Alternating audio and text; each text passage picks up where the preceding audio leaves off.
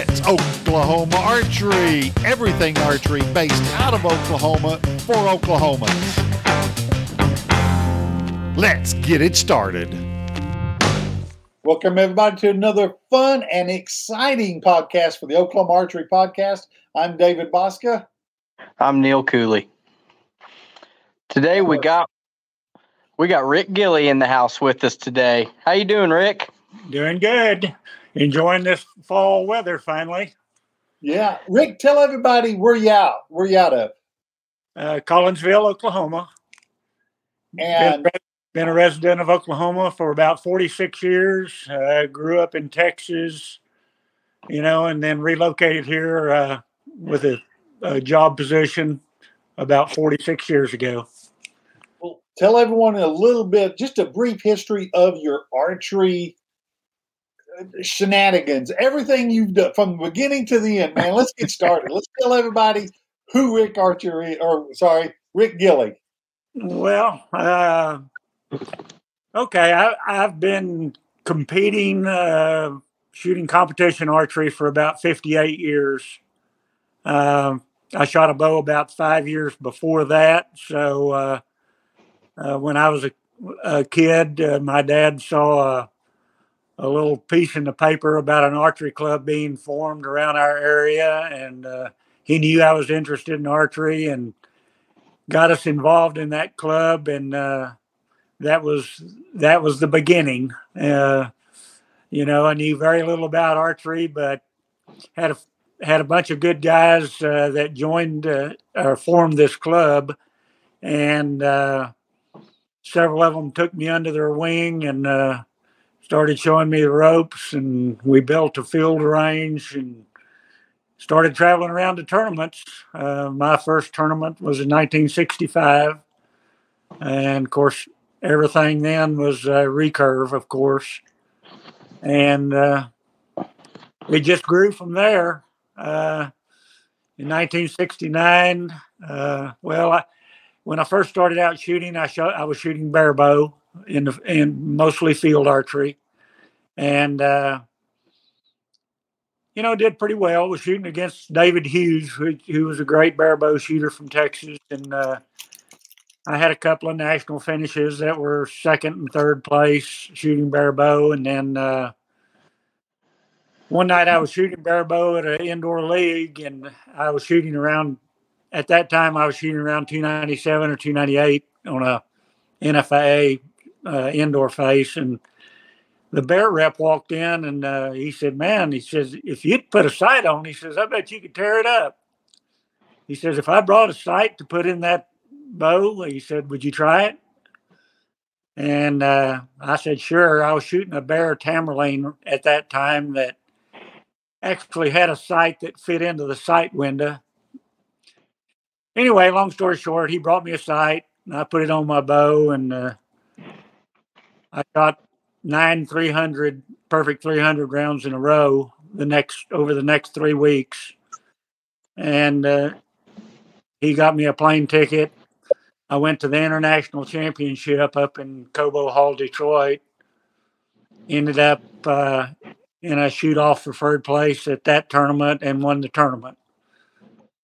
So Wow, that is. cr- Before we get too much further, Rick. Before we get too much further, what was your first bow? What What was it? You said my, recurve. ver- my very first bow Yeah. was a I don't even know the brand, a fiber fiberglass Okay. okay. recurve bow. You know, I'd shot a bow about five years before we joined the archery club. And so I'd I'd gone to you know just a little bow.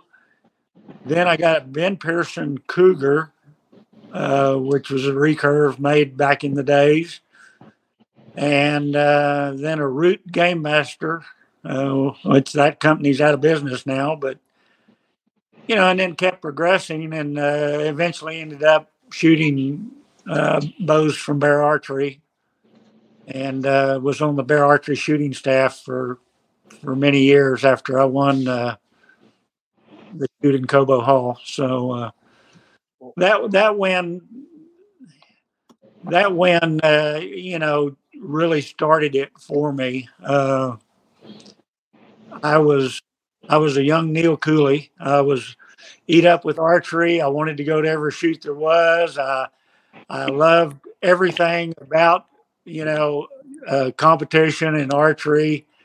And when I won that tournament, it opened some doors, and uh, I started shooting uh, in the PAA, which at that time was the Professional Archers Association, in the recurve division, uh, and did very well there. And then as compounds came in, Bear wanted me to shoot a compound, and uh, so I changed over. The PAA eventually uh, kind of went away, and uh, that's when the NFAA Pro Division started up, and uh, I joined that Pro Division and shot in it for 36 years. You know, so anyway, briefly, that's kind of how I came up through the ranks. Uh, it's been a joy. It's been a passion. I love it. People ask me all the time, don't you ever get tired of it? No. Uh, to this day, I get up in the morning and uh, I'm ready to shoot my bow, you know, whether there's a tournament or not. It's just, uh, it's always been a challenge to me to try to be the best I can be, whether it was practicing or a tournament or where it was. So, um, so no, I've never gotten tired of it. Not yet. Okay, so that was your first national title. Yes. How many have you won since, or or all together, or anything like that? I've won uh, thirteen national titles. Uh, not all of them NFAA competition. A lot of them are, you know. Well, Neil and I went to a shoot in Indiana a few a couple of years ago, the Midwest Trail Shoot, and that was a national competition. Uh, I won it, and over the years, of you know, there's been different indoor titles. Uh, there used to before the Redding shoot, uh, there was a Fresno Safari. I won that shoot one year. Uh, different indoor titles. Won a couple of ASA tournaments. Uh, you know. So, uh, so, so yeah, you're not just about field or indoor or 3D. Um, definitely well rounded. So, so the the group that's listening to this kind of understands Rick Gilley and his pedigree. Now, what's your favorite to shoot out of all of it? Well, I grew up shooting field archery down in Texas, and uh, field archery's always been my favorite. Fortunately, in our area, field archery has kind of uh, gone to the back seat, so we don't have a lot of it anymore. But it's still it's still my favorite round to shoot. Second, probably is the trail shoots like the Redding, the Fresno Safari, uh, the Midwest Trail Shoot. Those type shoots are probably my my second favorite because they they're similar to field archery, uh, you know, in that aspect. But I like to shoot my bow, you know. Uh, if you want to compete and have have a tournament, well, we can shoot at ping pong balls swinging on a string. You know, I don't really care what we shoot at. I just I just enjoy archery and I enjoy competing. Well, you've definitely been in it longer than myself. I started in '89 or '90, and 3D was coming around then. But okay, give us your ideas and your thoughts. What what what do you think of this 3D target when it started coming afloat and coming around? What did you think of it? What did the world think of it with you? Well, I mean, I, I thought it was interesting. You know, my big thing was all of my competition uh, before that had been known yardage type competitions. And of course, when 3D first came out, it was basically all unknown. And that threw a little kink in my uh, my way of thinking because I had never I'd never thought about shooting competition uh, with unknown yardage. So I struggled in that aspect, you know. I thought it was great. I shot a lot of tournaments. Uh, I didn't shoot very well, uh, but you know, it, it, was it was that learning curve that you go through uh, on something like that. I was thrilled when ASA came out with the known, you know, the known distance uh, divisions, uh, because that was a little more to my liking. But uh, you know, ASA and and 3D, you can understand why it is so popular because, uh, you know, 90 to 95 percent of your sales are to bow hunters, and and that round appeals to anybody that bow hunts, basically. Where target archery is a more select group, uh, takes a little different equipment and everything, so you know, to see the immediate success that ASA had uh, wasn't surprising, and and it really hadn't surprised me that it kind of robbed some of the other venue of shooters uh, because those bow hunters that had tried target archery once ASA got cranked up, uh, they they converted back to something that appealed more to them you know, and that's great. You know, I mean, we just want to keep people in archery. You know, it's uh, not everybody's going to like every venue, and uh, you know that, Dave. So that's right. That's absolutely right. And hence this podcast. We're just trying to educate people on everything possible out there. Yeah. Yep. You have a lot of complaint. If you if what you're telling me is that the known yardage ASA people are primarily the hunting background, the bow hunting background people. We sure do a lot of complaining about having limbs and having to shoot through trees and having having a little bit of obstruction in the lanes for yeah. some for some bow hunting fellas. Well, I don't I don't shoot through limbs and trees when I'm bow hunting either. So uh, you know, uh, that's that's just a debatable subject, I guess. But uh, yeah. I I just kind of like I like to think of it more as a as an even level of of competition playing field, uh, not to see who can pull off the best trick shot. It's yeah. not to see who can who can sneak an arrow in between those two branches and hit that hit that ring. It's like, well, if we're going to have a contest for shooting at the middle or shooting closest to the spot, let's make sure everybody can wallop an arrow through there. Yeah, I agree. I agree. That's that tickled me. Um, so you do quite a bit of quite a bit of tournament shooting during the off year, and then bow hunting season comes, and you're you're crawling in a tree, right? Yeah, uh, my start was in hunting. You know, my, like like most guys, uh, that was that was my passion when I first picked up a bow was to be able to hunt with it.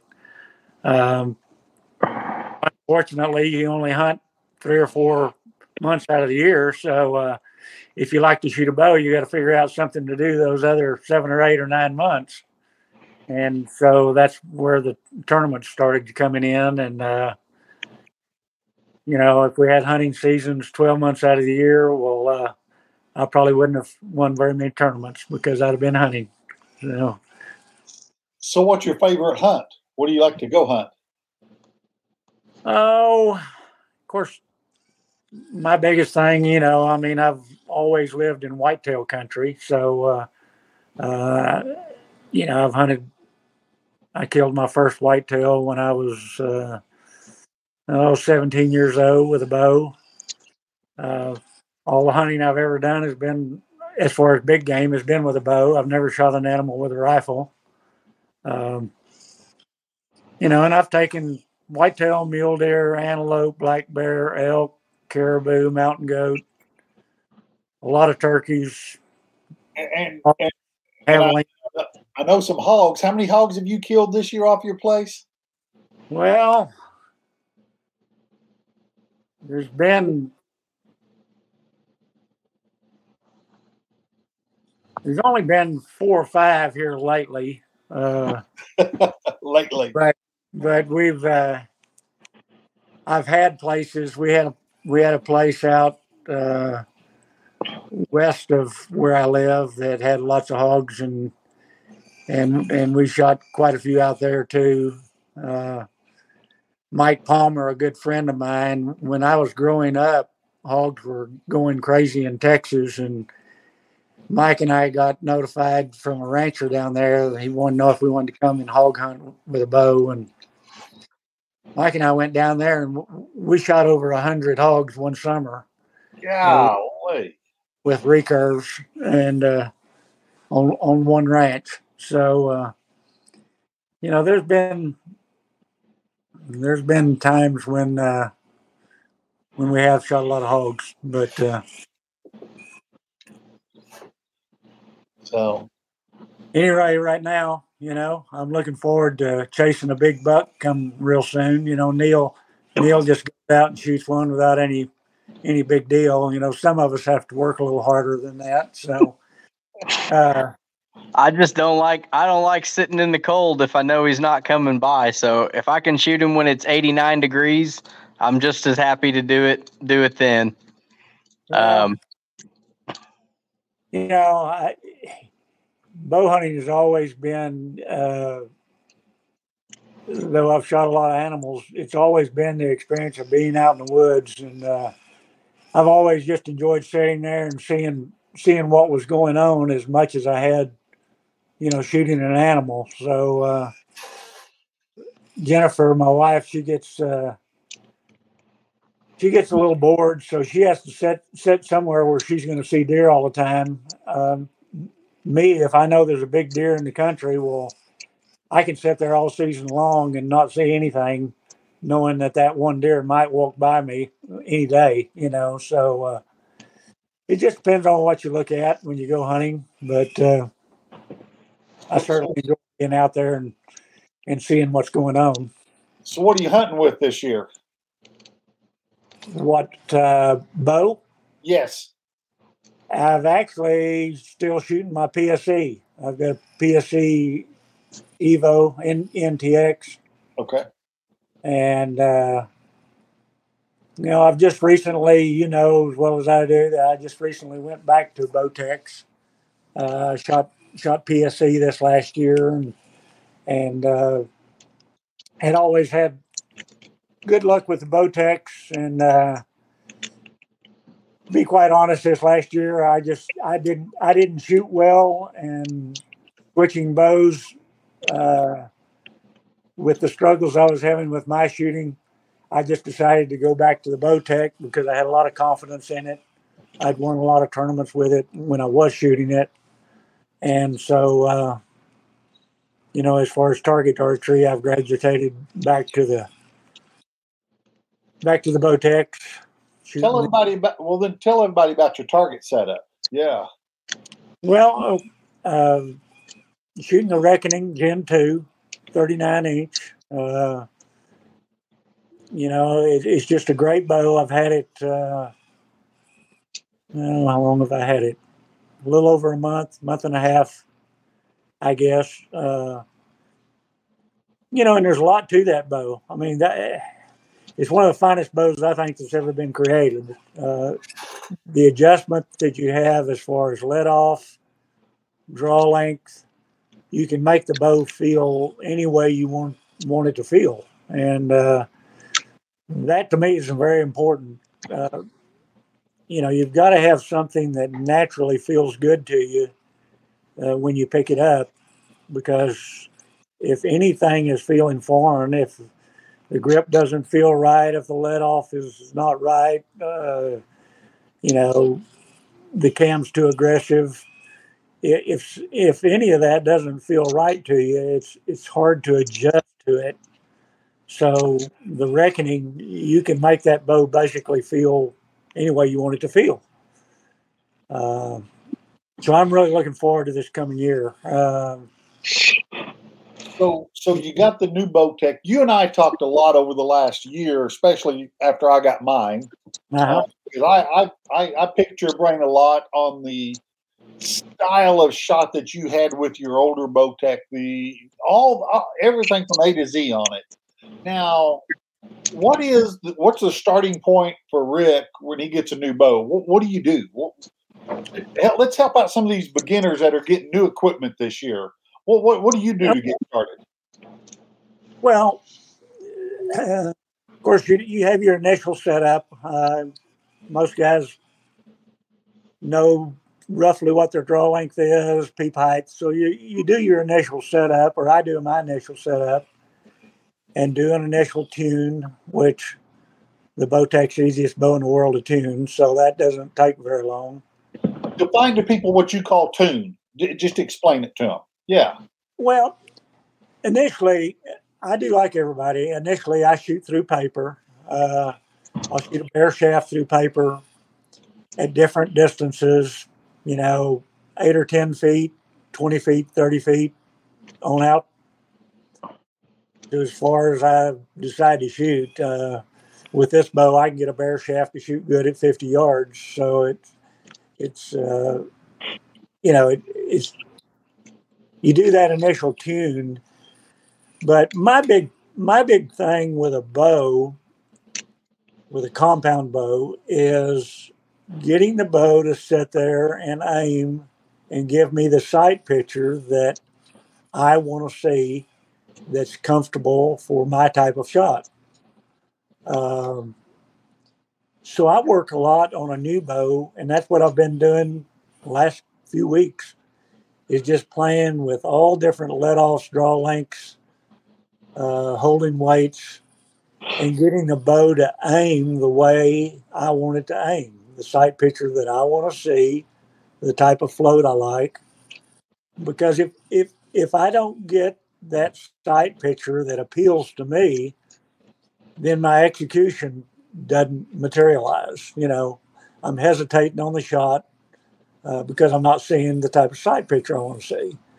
So I spend a lot of I spend a lot of time getting a bow to aim the way I want it to aim and feel the way I want it to feel. Uh, you know, tune. You know, people, everybody is all up nowadays in tuning bows and getting them to shoot perfect bullet holes and a lot of uh, they go way out of their way trying to make a bow work for them. And you know i truly i i have i don't think i have ever shot a bow compound that was shooting a perfect bullet hole that when I took it outside at long range, it would shoot the type of groups that I wanted it to shoot. You know, you, start out there and then you then you go to long range, or I like to go to long range, and I start shooting for groups, and uh, you know I'll my general rule of thumb if if I'm shooting yards, I'll I'll put a sheet of paper behind the target where the dot is, and I'll start shooting arrows. And I'll shoot maybe 20 or 30 arrows, and then I'll look at the pattern on those arrows. If I'm getting high and low shots, left and right shots, or if I'm just generally not grouping, you know, as well as I'm aiming. But usually you'll get a high and low group or a left and right group. All right, all right. Hold, hold, on a second, Rick. You just gave a nugget, a gold nugget to everybody right there. And let's see if everybody else picked it up. You put a piece of paper behind the target, aim in the center, make whatever adjustment you want, shoot it 10 shots, 20 shots, a full game, whatever take the paper out, make another adjustment, put another piece of paper back there, right. and then compare the pattern to see what was best. Yes. Oh my gosh. Because I mean, you have, you know, you, too many people make changes and they'll shoot five or six arrows, you know, and then and then they'll want to move on to another change. And and to me, it takes a lot longer than that to evaluate a change. But I have to see it. I mean, I, I have to see the results and by putting the paper back there, I can go back and look at every setup I've got, see the changes I've made, how it changes the group. Uh, if I went the wrong way, you know, and it's time consuming, but that's just the way I do it. Uh, and you'd be surprised at what you learn when you start making, you know, your little center shot adjustments and your nocking point adjustments on how it changes your groups. I'm stealing and, that. I, I, want you to know I'm stealing that right there. That's awesome. You just have to, uh, you know, and that that's the, the thing that some people I think don't understand about these uh, newer bows is when you make a change and you try to evaluate it, you can't evaluate it in 10 arrows. You know, if I make a change, and I've just gone through this with the reckoning, usually I shoot it five days. You know, and I'll shoot 100 to 200 arrows each time. And at the end of five days, then I will be able to tell whether that change is working for me or not working for me. To me, I've got to go through five days. I'll have two days that I'll be shooting great. Okay, when you're shooting great, almost any setup will work. You'll shoot pretty good groups with any setup because you're just your timing's good those days. Everything's clicking, you know, and you're, you're just it's all working. But a change to me is evaluated more on the days when you're not shooting good than on the days when you're shooting good. Because when you're not shooting good, when you're having those days that are a little rough, your timing's a little off, and you're struggling a little bit, that's when you want your forgiveness. And that's that's when you want that particular setup to maintain what you were doing on the days you were shooting great. If on those days when you're struggling, things really go to pot and you start scattering arrows everywhere, well, you know that under pressure, that setup's probably not going to work for you. You know, but but if if if the setup holds up on the days that you're struggling a little bit, then you're more inclined to have a setup that will work when you get under pressure. Uh, I like that. That's that's a great way to think and look at it. Absolutely. But you know, you can only make one change at a time because you you know if you make one more than one change, well, you're just then you then you don't know what worked. You know, so uh, guys guys that go out and change their draw length and their nocking point and their peep height to, to try to make it feel better. Uh, they don't know what made it feel better, you know. so, yeah. uh, so I go I go through my system of making single changes and just I just continue to do that. I've I've been working on this Bowtech now for maybe five or six weeks. You know, shoot four times a week, four or five times a week, and just evaluating my little changes. You know, and each week it gets a little better. You know, the the groups get better, the the forgiveness gets better. You know, and you you get down to these very small detail changes. Uh, I shot a couple hours this morning, and and I moved my back rod in about an inch and a half, you know, and my left and right groups improved, you know, and I do, I like to do all my evaluating outdoors. Of course, I enjoy shooting outdoors more than indoors anyway. So, but I can just tell a lot more shooting outdoors. Uh, if I'm shooting at 60 or 70 yards, I can tell how my bow's aiming, uh, and I can certainly see the difference in my groups. Indoors, you know, unfortunately, and, and maybe it's because I'm not a great indoor shooter, but I can take marginal setups indoors and shoot the same scores as maybe my best setup. But I can't do that outdoors. You know, uh, outdoors, my marginal setups will show show out, and uh, and I'll have problems. So I, I just have more luck evaluating myself at longer distance, and and then then when I do go inside, I feel like I've got a bow that's aiming as good as it can aim.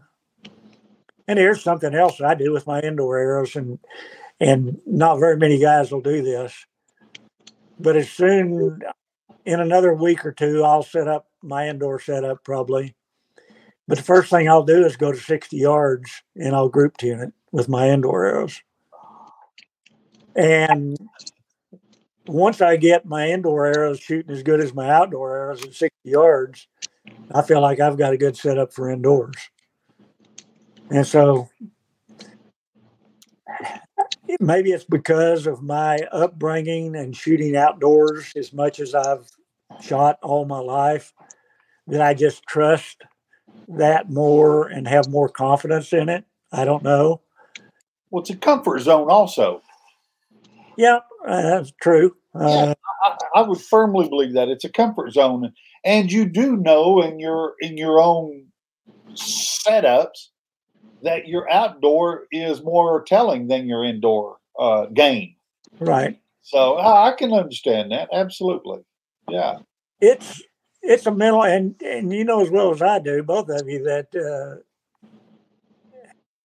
once you get your equipment right, you know all a bow does is repeat itself.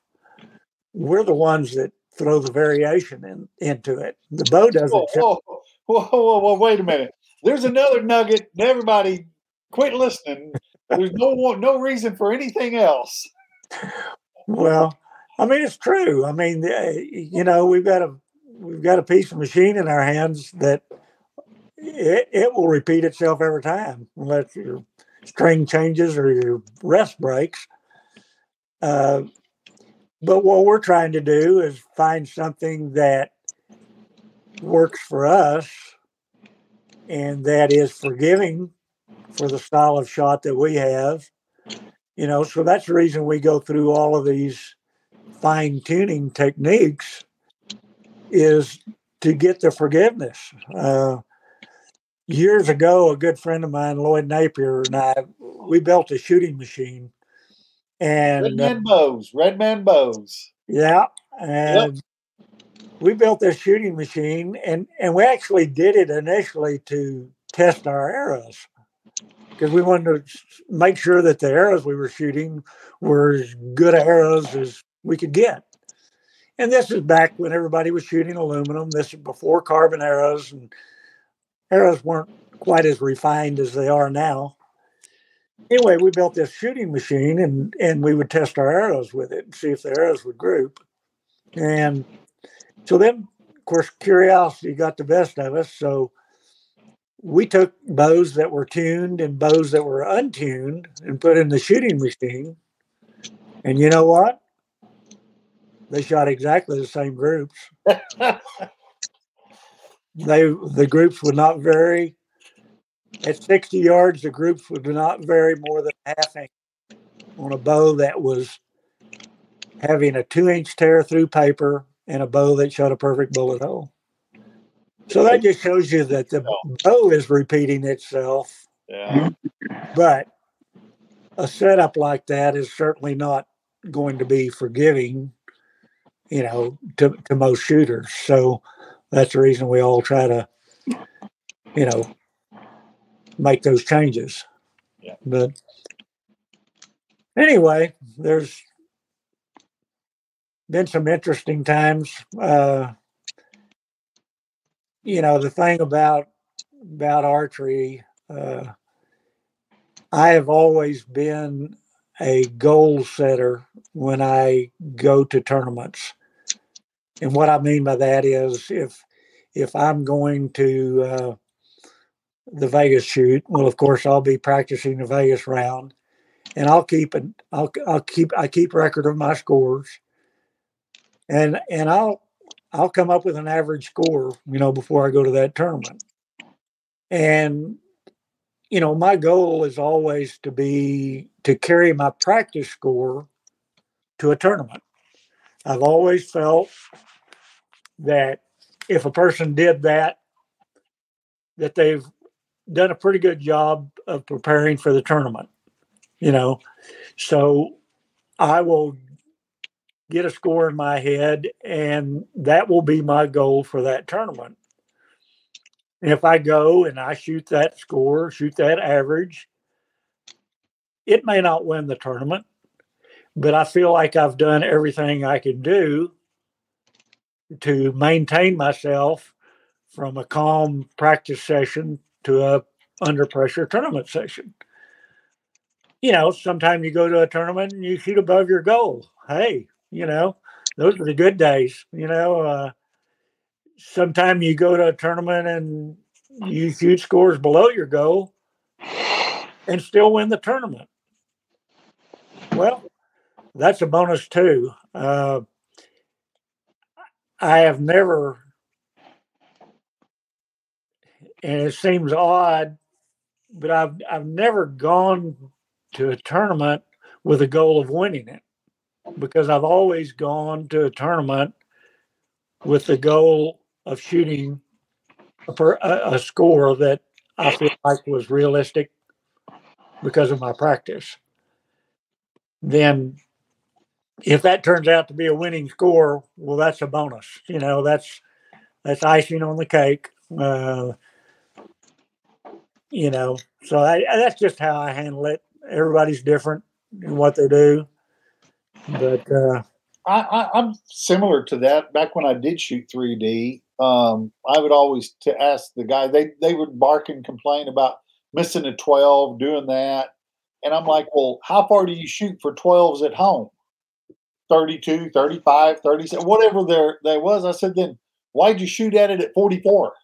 Right. You can't go to the Super Bowl and execute a play that you're not good at in practice. Right. And it, it's kind of the similar. Yeah.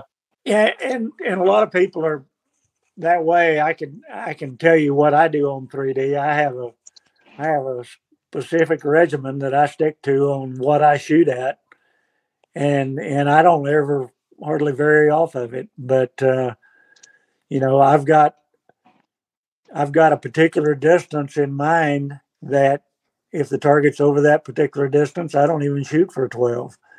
Uh, if it's under that distance, well, I sh- always shoot for a 12. Um, and I just stick to that. And I don't pressure myself into trying to shoot a shot that I don't feel like you know, uh, if if I don't feel like I can make that shot ninety percent of the time, I don't want to take it. You know, it's kind of like it's kind of like hunting. You know, I've always bow hunted because I enjoy the excitement of getting close to an animal. That's what to me bow hunting was about when I started. Of course, I started with a recurve, and you had to get close. You know, I mean, he didn't take shots, long shots. So, so that was the big challenge was to get close to the animal and then make a good shot. And you know, to this day, I mean, I still, I still do the same thing. Uh, bow hunting. Uh, I don't, I don't take long shots at animals. I don't have any doubt that I could shoot deer 70 or 80 yards, but that's not why I got into bow hunting. Uh, I got into bow hunting because I like to be up close and I like the excitement of having a animal right there in front of you and feeling like that, you know, I've outsmarted him to the point that to get that close. And and and you know, we were talking about the goals. I kind of got off subject, but we was talking about the goals a while ago, as far as in tournaments and everything. And and I think that's where a lot of people really get disappointed is they don't they don't really keep track of what their practice is and then they go to a tournament and know that it's going to take X or maybe to win the tournament. And so they have that score in their mind that they need to shoot, where realistically in practice, maybe they've never even shot that high. You know, and you can't expect to go. Where'd we go? Well, we lost your picture, but we can still hear you. Okay. I don't know what happened. But, you know, to me, you've you've got to be realistic in what you expect when you go to a tournament, uh, and not try to put pressure on yourself, thinking you're going to shoot some score way above what maybe you're capable of at that particular time. So, I think that's big for indoor season coming up. You always got these guys that want to go shoot 298s, 299s, and 300s, and everything else is just not acceptable. It's like, well, if you're shooting 292s and 294s in practice, I don't think you're going to tack on a, you know, six points and 10 X's onto your your game when you're shooting under a little more pressure. It's generally not the direction it goes. You know, I mean, building your score up, you know, it's it's it's it's a process um, of challenging yourself to get a little better. And if you don't keep track of what you're doing, uh, then what do you, you know, what do you put your next goal at? You know, you you have to have a process to build yourself up, and you're always motivated.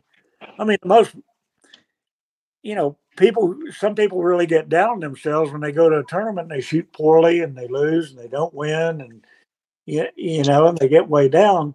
But that's that's the learning process right there. You learn you learn more at some of those tournaments where you have a poor performance than you do at some of them where you shoot really well. Because you come home and you evaluate that and you figure out where your shortcoming was and what you need to work on. And it's disgusting to go to a tournament and not shoot well. But I've always used that, tried to use that in my favor and say, well, yeah, I didn't perform as well as I wanted to perform. Why didn't I? What part what was missing in my shot or what was going on in my head that caused me to shoot a subpar round, you know, or or lower round than what I'm know I'm capable of. And so you evaluate that and it gives you something then to work on and strive for and go to the next competition and and work on that particular part of your shot and see the improvement and then in turn that builds the confidence. It's all in your head you know? Uh, there's a lot of us out there that can shoot well but sometimes we let our head get in the way of shooting you know? Uh, we get ahead of ourselves wanting to shoot better than you know than we're capable of and and put too much pressure on ourselves and uh, causes problems. So I'm, I'm going to take a half a step back here, Rick, and ask you a question. Since you just went through a new bow setup, um, when you get this and you, in theory, what we're calling setup, you know, put your rest on, nock, peep, um, get it shoot. What makes you choose your type and size of arrow, tip weight, all of that when you first start with a brand new bow? And how quick are you to say, I don't think that's going to work with this setup and flip and switch to another style? Is it you just know what works for your style, your shot, and you just go with what you've been doing? Or do you, is that the time you want to try something different? Well, I I actually just went through that. Uh, you know, you, when you've shot as long as I've shot, well, you have a pretty good idea of what spine era, what point weight is going to probably work for you. Um, but I always have, I have lots of arrows, and uh, you know, so I go through several different spine of arrows as far as outdoor setups, several different spines of arrows, several different point weights. And I'm basically tuning them and shooting long range with them and see which one shoots best. Um, indoors, to me, indoors is is harder to evaluate an arrow than it is outdoors. uh, you know, I can play with, uh, well, last few year or two, I've shot the PS 26 Black Black Eagles. Uh, I always shot 2712 Easton aluminums before that. Um, I've got a variety of different point weights, but the the change to me the change is so small indoors that I don't know. It's harder it's harder for me to evaluate that than it is outdoors. Uh, I can stand at 80 yards and and you know in three or four days I can tell you if an arrow is going to work or if it's not going to work. Um, so I, I don't know. That's well, I answer your question. I, I was just curious. I, was just curious I got back again. That's all. I was just thinking. Well, let's just find out. You know, you you are much better at evaluating indoor arrows than I am. Uh, we've talked we've talked about this before, you know, and and I know I know how you evaluate and how you uh, test indoor arrows. Uh, mean, that's that's your thing, and you're. I don't know whether I don't have the patience of doing that, or whether I don't have the confidence to be able to say this is that much better. I mean, you know, I, Rick, I, break it down real simple. It's something you said a long time ago that to me, ultimately, it doesn't matter how you think of the arrow. It all goes back to the one thing you've always said. You got to track it with and keep score. Outside of scoring, what's it matter? Right. And that that's yeah. the whole key, you know, and uh you know, you, you just on a Vegas round, you know, you it's a lot finer line than me shooting at 80 yards at a field target. Uh, you know, in a Vegas, it may be a setup that gains you two X's over a period of time, which is very little.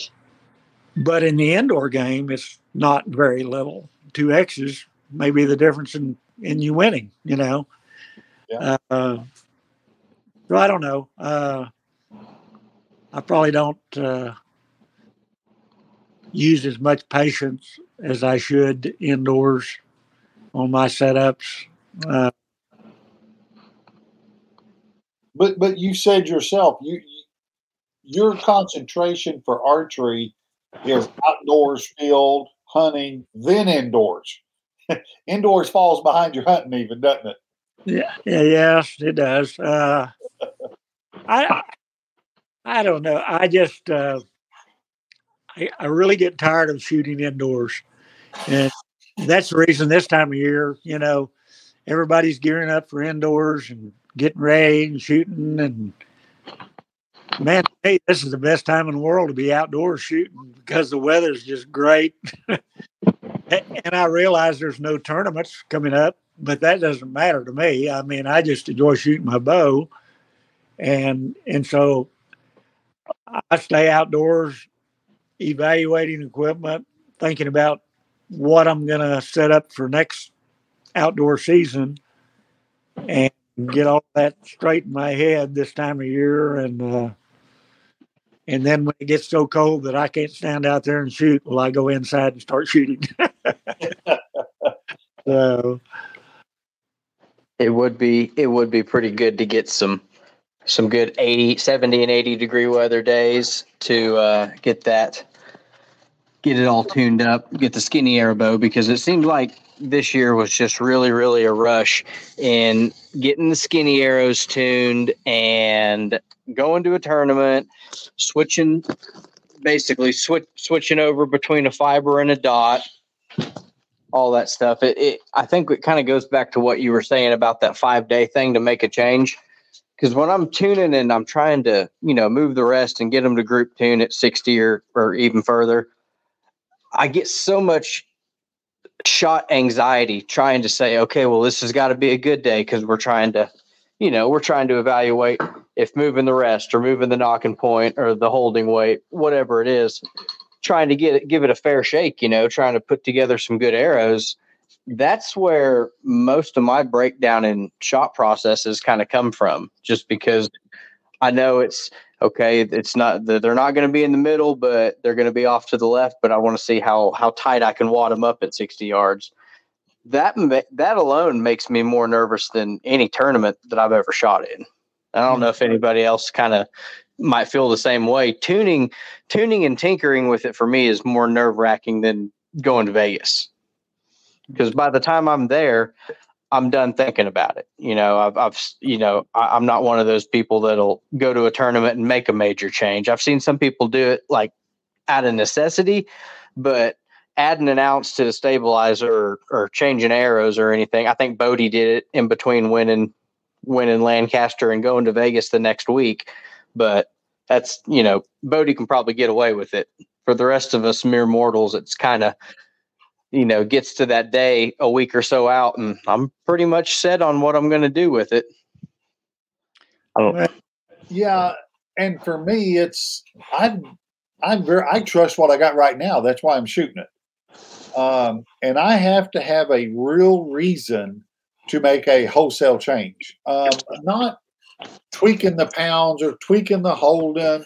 I'm talking like I'm going through it right now. Um, I'm I'm I'm making a wholesale change, um, and it's it's arrows.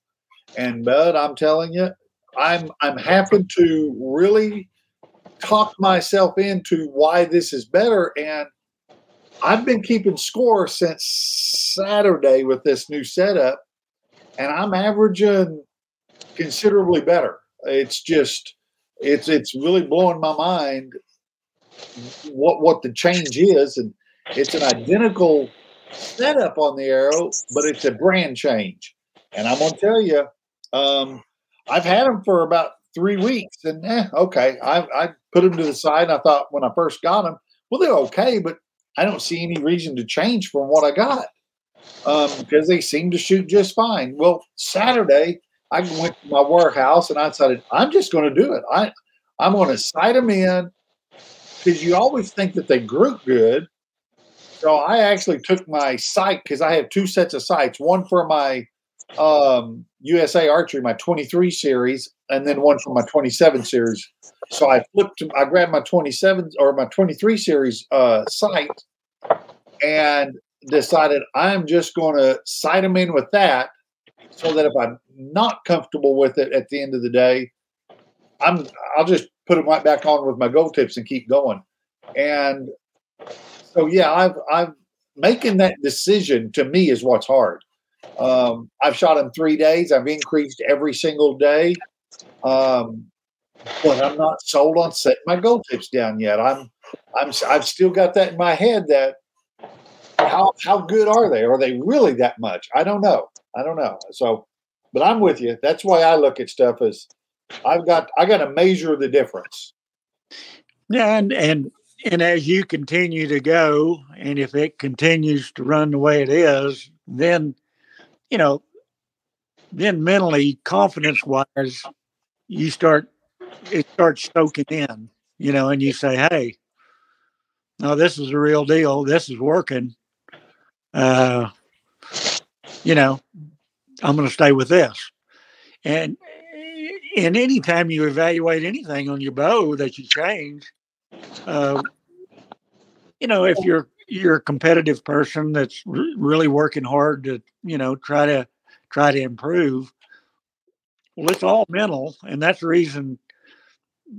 That's the reason keeping records helps that mental aspect. You know, you can see on paper what has happened. Hey, this is better than what I've been doing.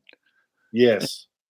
And that instantly gives you that that feedback, that confidence in your, you know, that yes, I do have the best setup that I can get. This is working.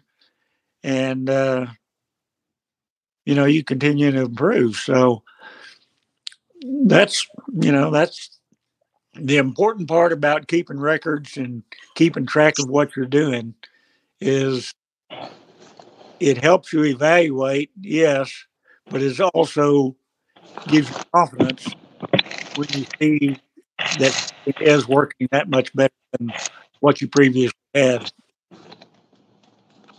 Uh, I, I can't disagree, and and I I like testing I like learning from the testing and trying to diagnose what I've tested.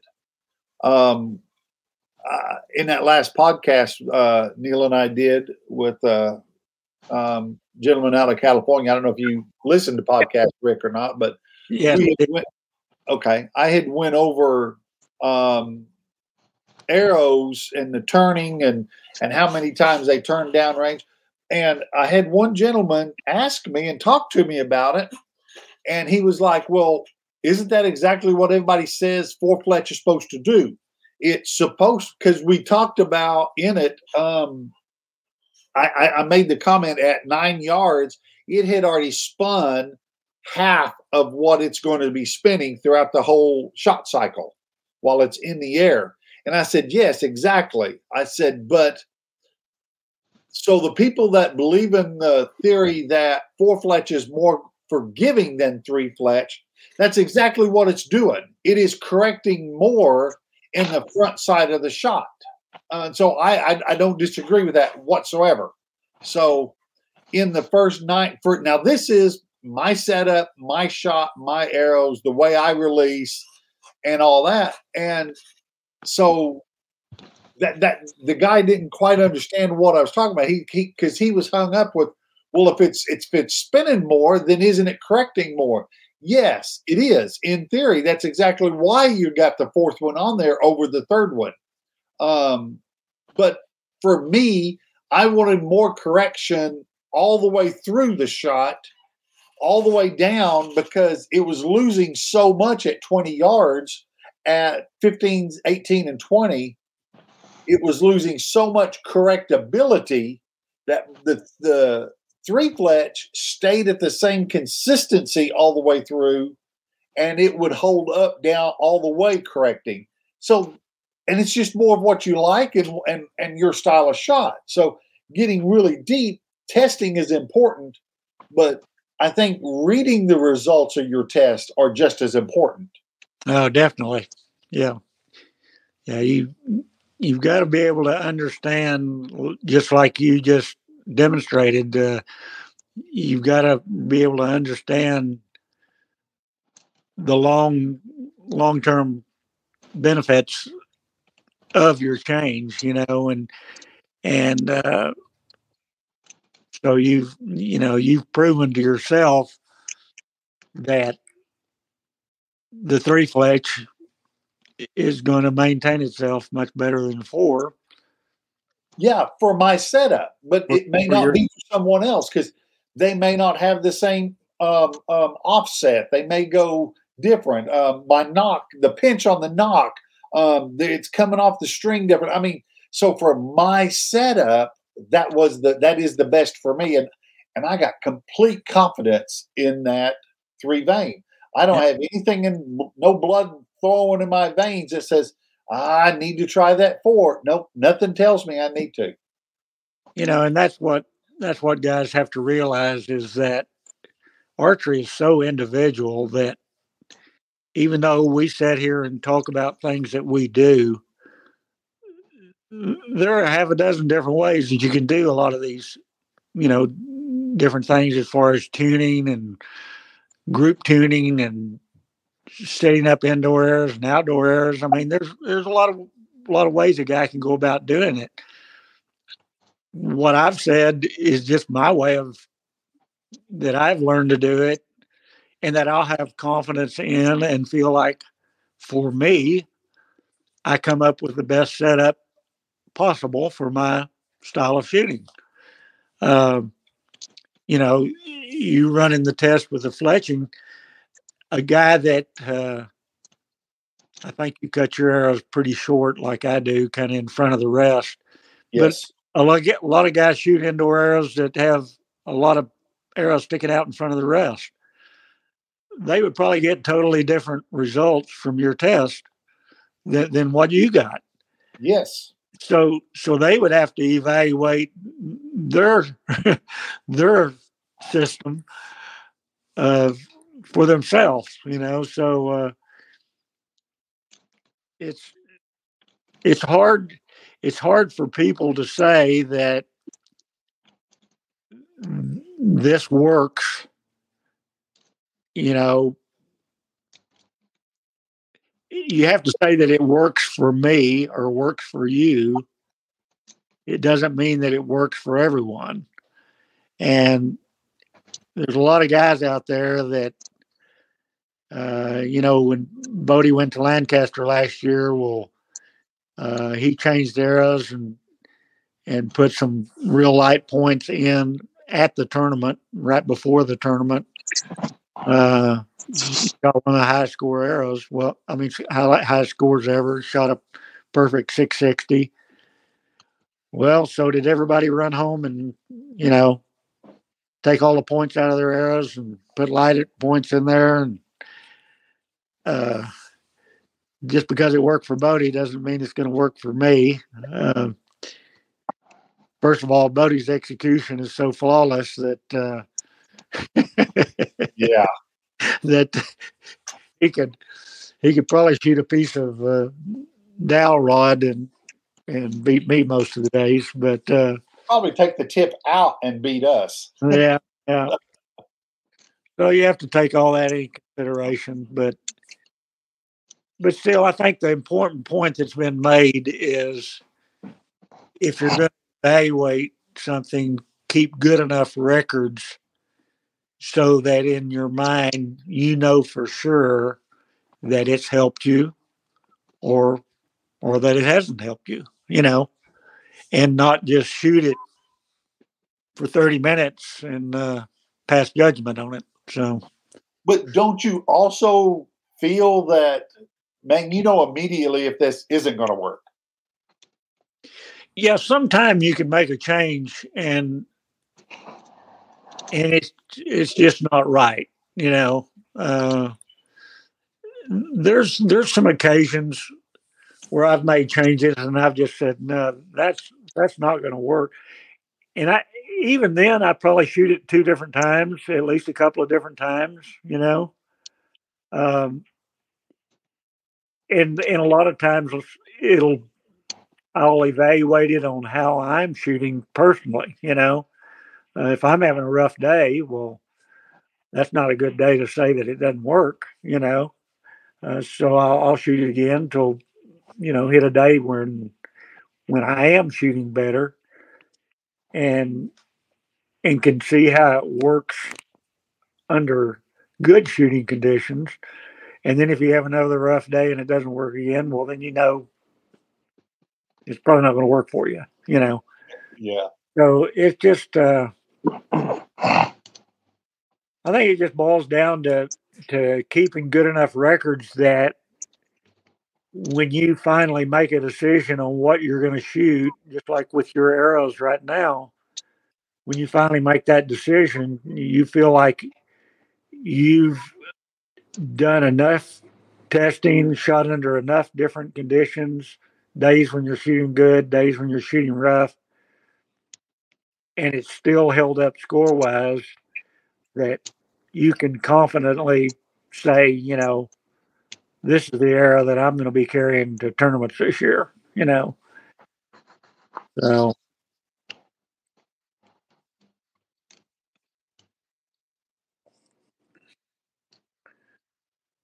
Are you asleep, Neil?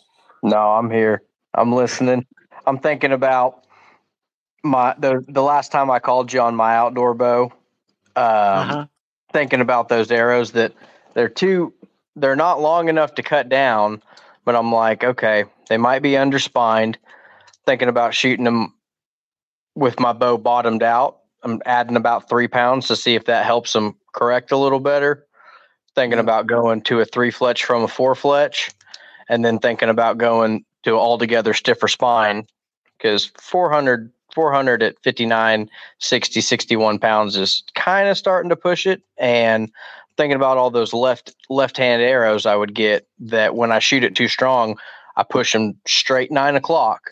And i'm like this is something that thinking about more or less more or less weight you know take it all the way down to 55, 56 pounds and see if it likes them better, or if I'm going straight to a straight to a stiffer spined arrow with probably the same 120 in the front, um, and keeping my holding weight the same. So if I know something's not right and I'm trying to put an order in, okay, let's try it three fletch, or you know maybe try heavier point weight, lighter point weight. Um, just don't know where to where to start because it's going to either come out of me, it's going to come out of me if I'm shooting more or less weight, or if I'm trying to evaluate a different arrow. Like what's the what's the best way to have this skinny arrow bow put together for next year? I'm like, man, it'd be good to go figure it out at nice 78 degree day instead of 117 degree heat. I'm thinking about all the times I, I struggled this summer trying to get it done in a single day Whereas if I would have went into it with the idea, it's like, okay, you have five days from changing your moving the arrow rest around, trying to walk back tune. If I would have, if I, I think I would have had such a better time shooting outdoor if I would have looked at it like every change, give it five days, and and plan on one of those five days being a bad day because you shoot strong, you shoot strong. You know, third day you're a little worn down. Fourth day you feel good again, and fifth day the wind's bad plan on having a bad weather day to shoot. Plan on having a, a, day where your you know your shoulders is tired. You shoot. I know you said you shot 100 to 200 arrows, but how much how much different my year would have gone if I'd have just looked at it that way instead of got to tune it, got one day to do it, and we're leaving tomorrow for a tournament. yeah. Oh well, man. You know, and it, I have and a lot of people have this same theory on arrows and arrow spine, but I really, I think you have a hard time getting an arrow that's. I don't think you can get an arrow that's too stiff for a compound. I, I you can get an arrow that's too weak, it won't work. It won't shoot well for you but I think nine times out of 10, if you stay on the stiff side of whatever you're trying to shoot, that a guy can make it work. You may have to play with point weight a little bit. Um, I played a little bit here with some some arrows that I think were really marginal outdoors as far as spine. And with this new bow, I went to a, I, I shot those arrows for several weeks.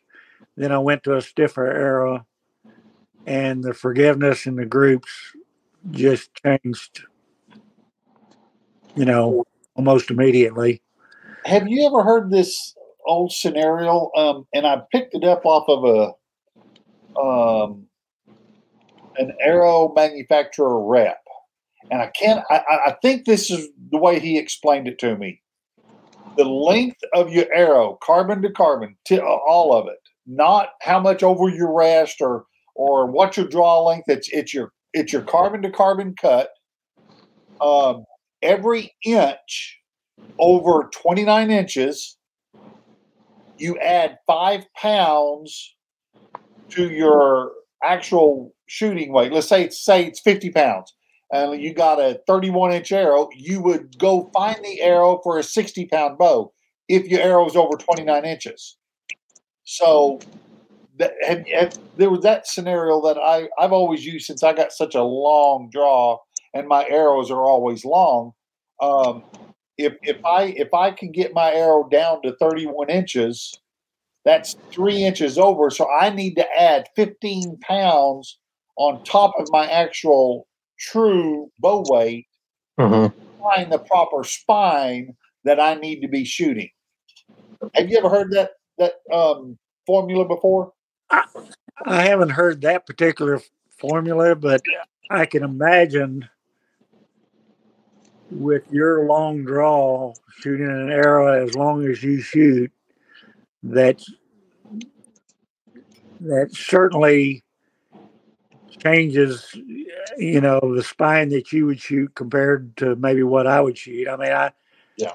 I can understand exactly why those gold tip triple X's were working for you. Uh, they're the stiffest thing out there. You know, they're a, I think a 150 spine probably, and at your length, I can see where that would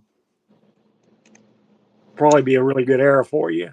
You know, You know, I, I was getting the same score with a 100 grain tip, 120 grain tip, 150, 175. The scores were all remaining the same, but I would see it start dropping below a 10 line. That's why I settled on the 120s, was just for the little bit flatter trajectory. Um, so, yes, that's that's how I settled on mine. But yeah, whenever I would, if I had to go buy something for like the USA Archery, would I, the pounds that I shoot tells me to be buying a 400 or 450 spine, but there's no way um, that I could get him to fly. I got better with a 300 spine with my light pounds simply because of that formula that was explained to me. Yeah. right, right. Yeah, with a thir- being 33, wherever you are up there, it, yeah, think, I'm actually talking carbon to carbon. So but uh, yes, as a as a result of that, you're you're shooting a, a spine for a 75, 85 pound bow just based on the length, and 150 200, 300, those are all right in the right in that sweet spot for whatever the equivalent of plus five pounds per inch over 29 inches on the arrow. Yeah, there's there's there's a couple of them on there, so you'd be a with you with your outdoor rig, Neil, you was talking about.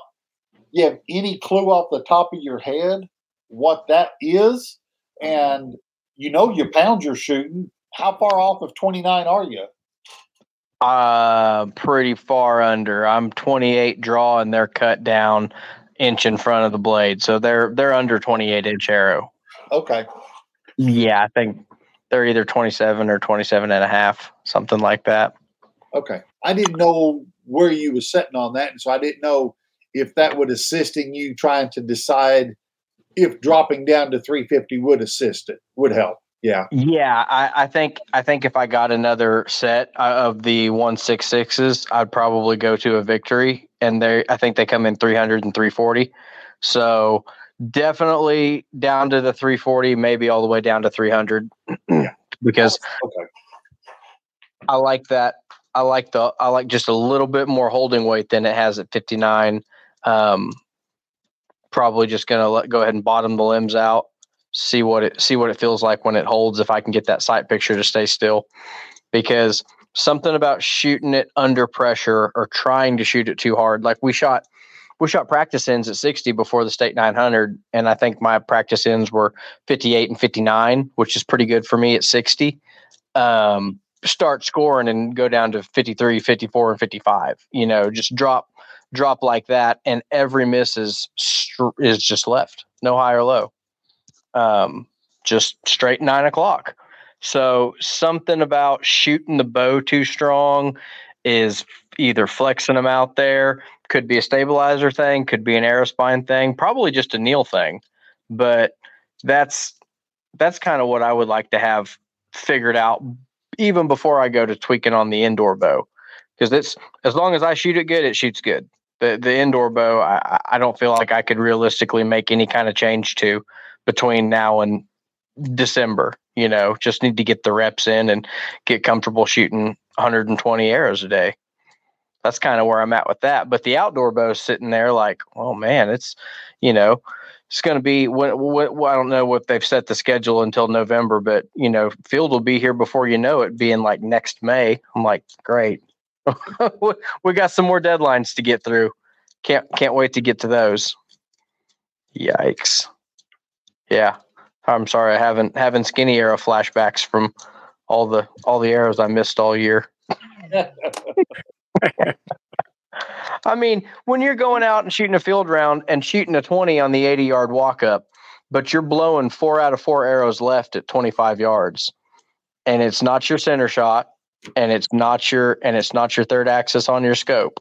Like, well, I don't know what I don't know what else it could be. Turn your hat around backwards. Take all your change out of your left pocket. Put it in your right pocket. Um, yeah. What, what was that tin cup show that we had that that they uh, Cheech or Chong, whatever it was, was telling him to do when he was gupping those uh, uh, golf balls? Uh, haven't haven't seen that one, oh, but gosh, that's a classic. Tin Cup. Go watch it. Go Tin watch Cup. I'll go check it out. Um, yeah, no, we could try moving the moving the wallet from the right to the left side. Uh, that's about that's about it. Um, but yeah, I think I, I, think both of you I think both of you would help me at some point in the year on that bow. Dave, that's the one we we got into the the can of foot spray with, setting the setting the center shot, making sure that the only thing touching the arrow was the launcher blade. Checked the timing on it. Sprayed it. We had Tinactin everywhere. I mean, we had it on the bow. We had it on the arrows. Um, I just, it's just the one that on us when it was said and done. Mm-hmm. Beg pardon. I said one more time. Probably ended up on us before it was said and done. Golly, yeah, that was that was miserable. Um, trying to shoot with a bunch of foot powder right up right up your bottom nostril there. they got to find a way to make that un- uh, stuff unscented. But, but Rick, what was funny was I was spraying it while he was at full draw. uh, you all need to make some tuning videos with that, so you know the rest of us can enjoy it. The TK and Mike of archery. uh, hey, we can we can be a, we can be a sideshow act. That's fine. I don't I don't mind. I've I've made a spectacle of myself many a day with a bow in a hand. Uh, sometimes sometimes by showing everybody what not to do. I've, had, I've had them. We've all been there. It's been there. I think I, am really looking forward to this upcoming indoor season. I mean, it, it's going to be good to get out of the heat for another year and just shoot some short stuff. Um, I don't think I near I don't think I look forward to it nearly as much last year. But having traveled all over and have getting to you know go to the weekly jackpots or the weekend tournaments or a little bit of five spot stuff here and there, it's like okay, we can we can we can get behind this now that uh I guess hunting season's over, so it's just just indoor now. Dave's uh, Dave's Dave's been waiting for that one. You have two buck tags, you know. that got, really don't say nothing. I'm, I might be I might be sneaking out to the stand Thursday. Maybe tomorrow. Tomorrow's Tuesday. Maybe tomorrow. It'd be a long drive tomorrow, but Thursday it'll be a short drive. So I think the wind's going like 21 miles per hour out of the south. So I'll be back in the back in the tripod sitting on the corn pile. There you go. Rick, we were talking earlier about deer hunting strategy, and you said you'd much rather catch them coming to and from than sitting over the corn. That's a it's a kind of an interesting strategy. Well, I mean, I don't know how long we want this show to go, but uh, I have a I have a theory about that. I just, you know, I grew up hunting deer the old-fashioned way. I mean, when I grew up hunting deer, we didn't put out corn. You know, we scouted, we found you know, trails, tracks, fence crossings, funnels. That's the way we hunted deer. Uh, and that's the way I still hunt deer.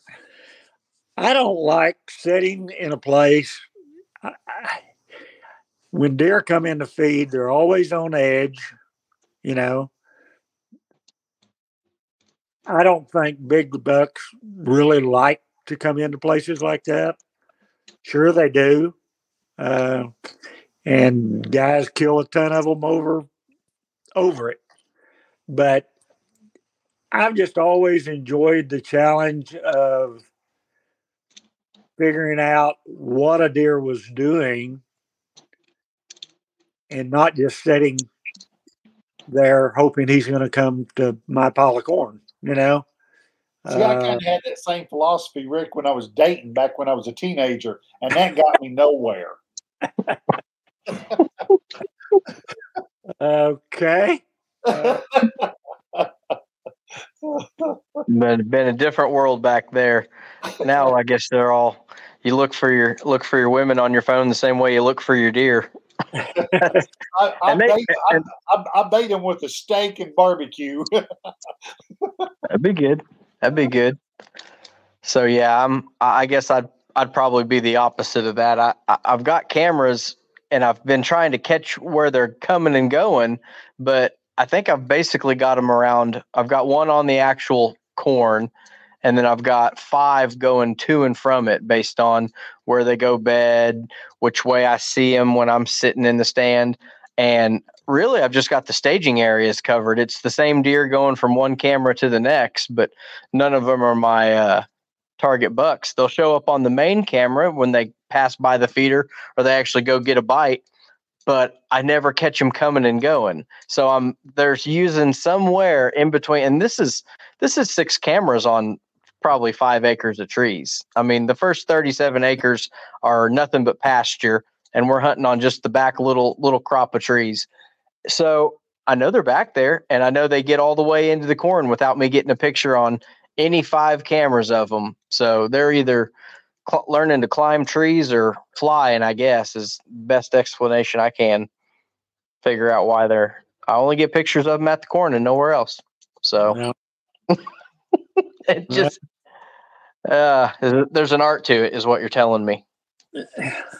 Yeah, there is, man. They're hard to figure out, and there's there's some of those bucks that you don't ever ever figure out, you know. But uh, you know, we've got a buck. Well, I sent you a picture of a couple of bucks, I think, and Oh yeah, you did.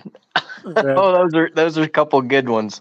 the buck on the left, uh, you know, is is a pretty nice nice buck, and and I'm working on figuring out what he's doing, and I think I pretty much understand where he's going and where he's ending up at night and things. So uh, I get a little more cool weather, and he gets on his feet a little more. Well, uh, I think I'm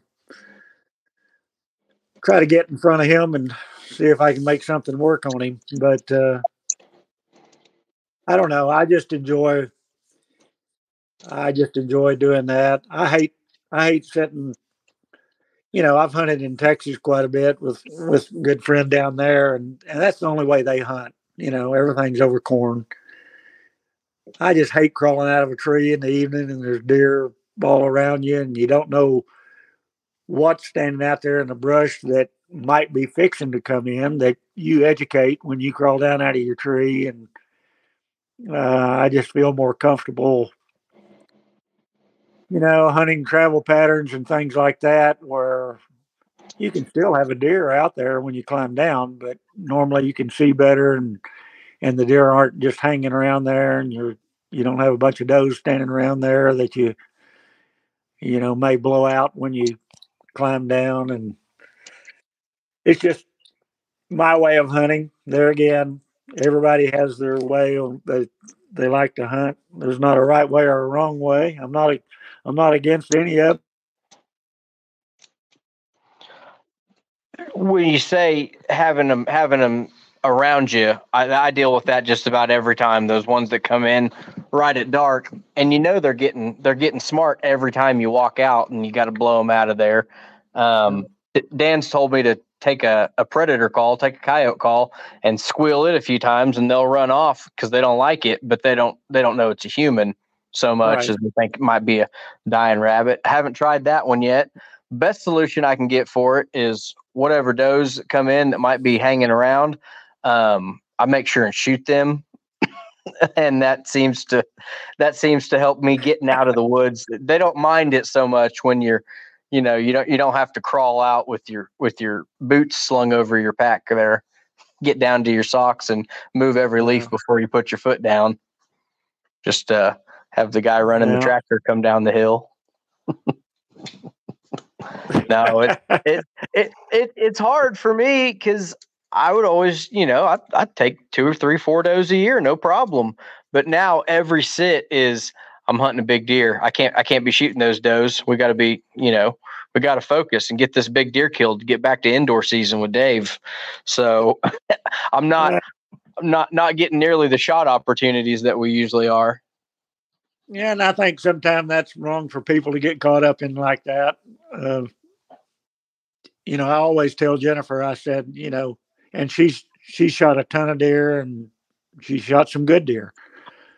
But I always tell her, I said, you know, if a deer comes in and you'd be happy shooting it, shoot it.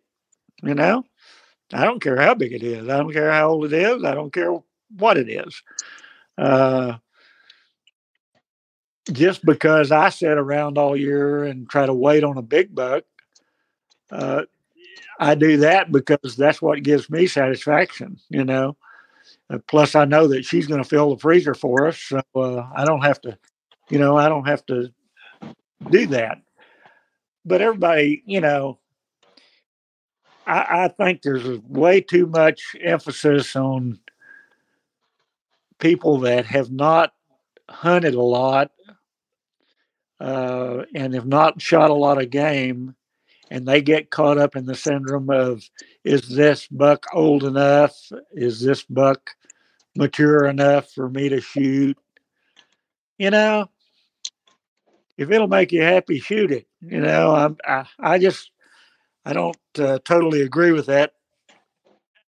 That and I, and the reason I don't totally agree with it is unless you've got a piece of property that is so big that you can pass up deer and they will uh, stay on that property to an older age and get bigger racks, then that's fine. But I hunt a piece of property right now that's 160 acres. A buck that's on my place right now during the rut, he's liable to be two miles from me. You know, it's not going to do me a lot of good to pass him up because there's gun hunting in every direction around me. And, you know, if it's a decent buck, even though he might not be a five and a half year old buck, somebody's going to see that set of horns coming through the woods and they're going to shoot him, you know. So I think a person has to, you know, has to just take a look at it and say, you know, I would be happy with that deer and not let some of the age and age structure get in the way. Uh, like I say, you're hunting big property, you can control that a little more. But when you're hunting little property, people have no idea how far some of these bucks travel. Uh, I used to hunt a ranch that we had a buck that the ranch had raised, and it had a pink collar around its neck. And this ranch was 22,000 acres, uh, the Mullendore Ranch. And uh, I saw that buck in the southwest corner of the ranch one morning, and a friend of mine saw it in the northeast corner of the ranch that afternoon. That's six miles oh yeah that that deer moved in less than 12 hours. Six miles. And so, you know, just because a guy passes up a buck trying to hope he'll be back next year and be a year older and have a bigger rack. Unless you've got enough property to hold all those deer on, well, uh, chances are if there's any hunting pressure around you, he's gonna gonna disappear. So uh, everybody just has to use their own judgment on that. Uh, but I think if you haven't done a lot of hunting, that uh, you maybe shouldn't get caught up in that age structure thing quite as much as some people do. But that's my opinion. So everybody has to be their own judge. You know, we greatly appreciate you coming on, and we know it's been a long time. I got two things. First thing is is um, kind of start thinking a little bit on uh, your sponsor list. Um, we want to give a shout out to everybody that's helped you out and everything. Um, and we've kind of got a public service announcement. Um, we're going to call it that. I don't know if that's the right thing or not, but we've been asked um, here in Oklahoma City. There's a team. It's called the Oklahoma Storm JOAD team. They're having public um, tryouts for their team. They're they've had uh, kids graduate, move on to college, and that is the purpose of what Tom and Kathleen Stevenson does do. Is we're actually trying to get Tom on the show to talk about a lot of other things. Folks that don't know Tom, you're missing out. The man is a beyond wealth of knowledge whenever it comes to archery. But he is having a team tryout October 21st from 3 p.m. to 5 p.m. at H&H Sporting Goods.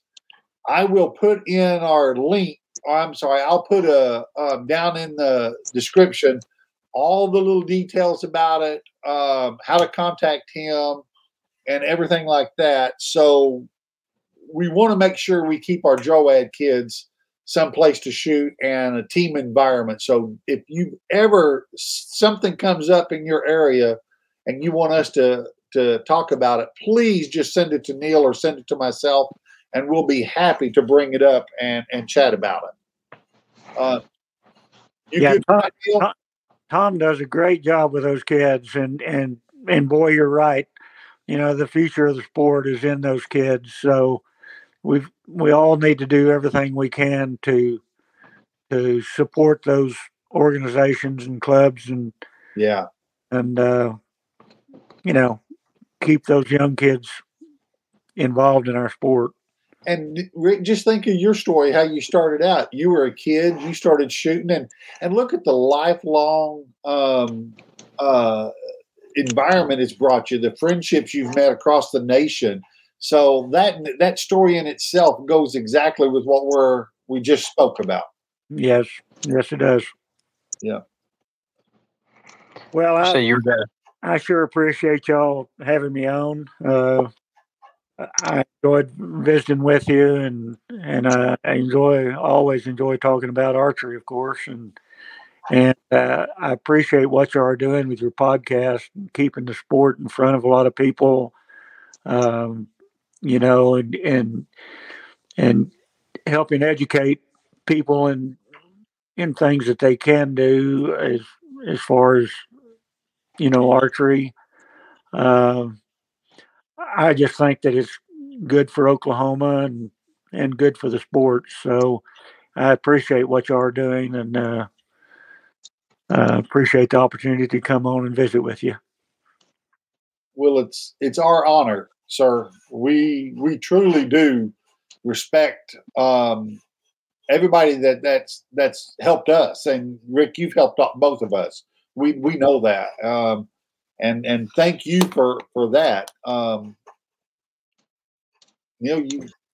I was gonna say the same thing. I every time I call Rick for advice, I I got to make sure I've gone through every other option because I know whatever order of troubleshooting a bow he's going to tell me is that's going to be the recipe and i got to have it all i got to have it all dialed in up till there before i go there but i appreciate you bailing me out and kind of talk talking me through some options i know i know that it it's a uh, it's an art form to to watch some of you guys throw a bow together. And I've seen you tear your bow apart at in the middle of a pro am and, and go shoot it the next day like it wasn't no big deal. I'm like, golly, that just absolutely, absolutely crazy. So I appreciate you giving us giving us some of your time.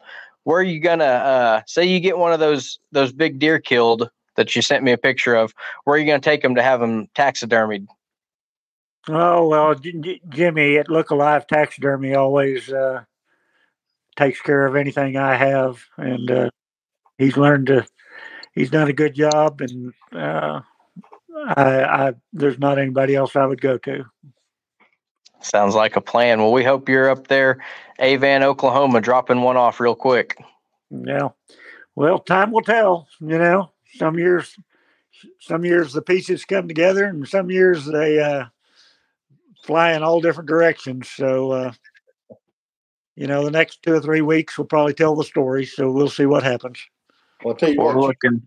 that, come back on and tell us the story. okay. well, hopefully there'll be one. Rick, you got any sponsors you want to throw out there? You know, I don't. I don't have a lot of. When I had sponsors shooting in the pro division, well, once I retired, I dropped a lot of my sponsors because when I retired, I wanted to shoot anything that I wanted to shoot. But uh, the Bowtech, the people have always been good to me and helped me out. Uh, Hamskea, uh, Dropaways and Peeps, the Hamskea people have helped me, and Shibuya has been a sponsor of mine for a long time. Lancaster Archery, I've uh, they actually have a little shooting staff, and I'm been on their shooting staff for a long time, so uh, they've always been good to me. Uh, those are the main ones. Uh, you know, one of my biggest biggest sponsors, my wife, and uh, I want to thank her for uh, putting up with my passion. Uh, she's always supported me in everything I did in going to tournaments and whatever I needed to do in archery, and uh, I really appreciate that. Some people don't have that luxury, and and and I really appreciate her being as supportive as she is. So, and even putting band aids when you fall out of tree stands. There you go, boy. yeah, I was yeah. gonna say, everybody, if you're climbing, if you're climbing off the ground, let's let's let's hook in at the bottom and stay clipped in all the way all the way up the tree. Everybody. Yeah. Yep. Yeah. For yeah. sure. I, I learned the lesson the hard way. So uh, uh, everybody take note of that. Rick, thank you. I appreciate the friendship most of all, and I appreciate you taking a little time out. It's time to go get a little supper. How about that? That sounds good, Dave. Uh, I appreciate you and Neil having me on, and uh, be looking forward to watching your future podcast. I really enjoy what you guys are doing. So, y'all keep up the good work. Thanks, bud. Thanks, Rick.